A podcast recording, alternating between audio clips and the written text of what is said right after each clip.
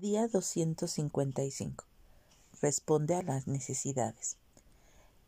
Y respondiendo les dijo, el que tiene dos túnicas, dé al que no tiene, y el que tiene que comer, haga lo mismo. Lucas 3:11. Al andar por cualquier ciudad o por cualquier colonia de nuestro país, encontramos muchas personas en necesidad. En algunos casos tienen problemas mentales, otros sufren porque son soldados que regresan del servicio militar.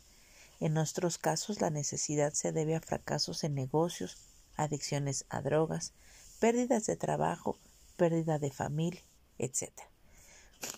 Cuando vemos que nuestro país o nuestro mundo experimenta retos como huracanes, terremotos, inundaciones, erupciones de volcanes, los medios de comunicación y los equipos de emergencia siempre muestran su gran necesidad y cómo las personas responden con urgencia para facilitar lo necesario en el lugar de los afectados. Eso nos ha caracterizado como sociedad.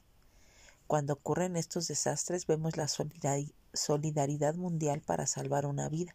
Así también debemos unirnos todos para salvar una vida de la separación eterna de Dios. Las necesidades de las personas nos ofrecen oportunidades para suplirlas y tener conversaciones sobre el reino redentor de Dios. En el capítulo 3, Juan el Bautista proclama el bautismo del arrepentimiento para el perdón de pecados.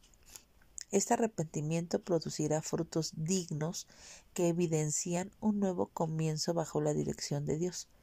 Después del bautismo del Señor Jesús en Lucas 4:18, el Señor identifica su misión de dar las buenas nuevas del reino a los necesitados.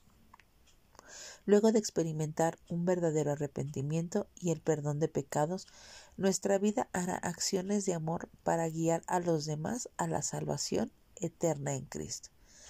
Así que hoy démosle gracias al Señor porque Él suple todas nuestras necesidades y que Él nos ayude a compartir sus bendiciones con aquellos que están necesitados.